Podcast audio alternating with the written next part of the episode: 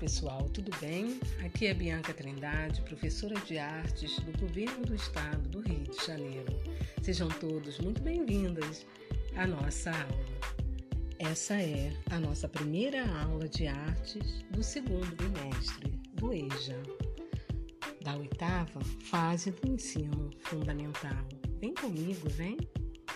O tema da aula é a arte popular e a apropriação de novos materiais. No decorrer da história, a arte popular sofreu transformações estéticas e culturais.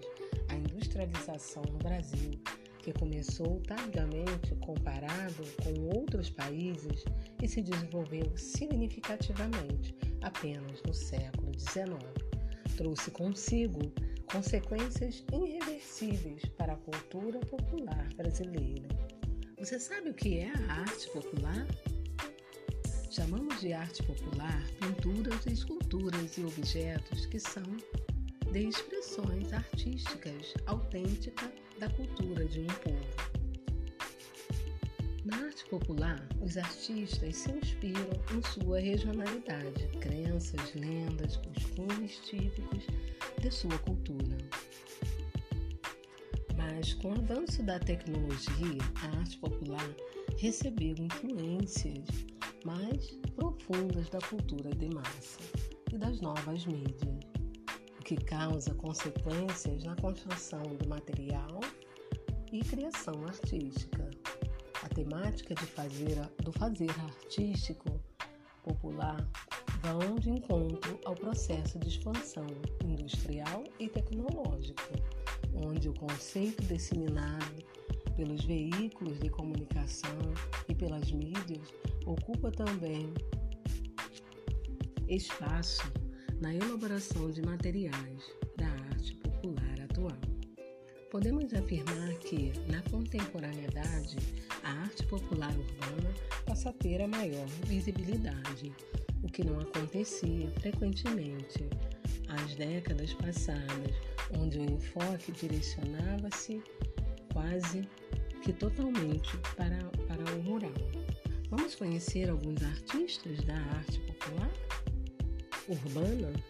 Podemos destacar a Casa da Flor, no Rio de Janeiro, criada por Gabriel Joaquim dos Santos, de 1892 a 1985, a partir do reaproveitamento de vários materiais Outra casa construída com materiais reciclados também foi a de Estevão Silva da Conceição, em 1957, intitulada A Casa da Pedra Enfeitada, em São Paulo.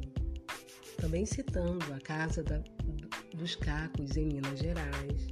Essa foi toda revestida com fragmentos de louça que formavam uma figura Podemos citar também o artista Helenildo Domingos, conhecido por Zé Pretinho, 1952.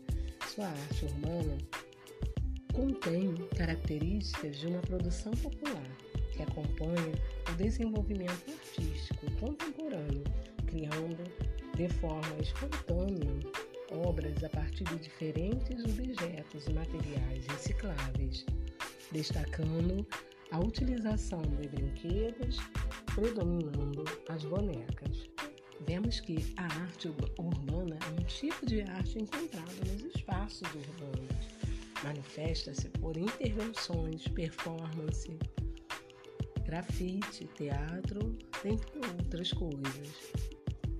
Essas ações artísticas ocorrem em ambientes públicos e interagem diretamente com, com os indivíduos. Um exemplo disso é a escada de Celarón, no Rio de Janeiro. Essa foi criada por Jorge Celarón, que foi um pintor e um ceramista autodidata chileno, radicado na cidade do Rio de Janeiro, no Brasil.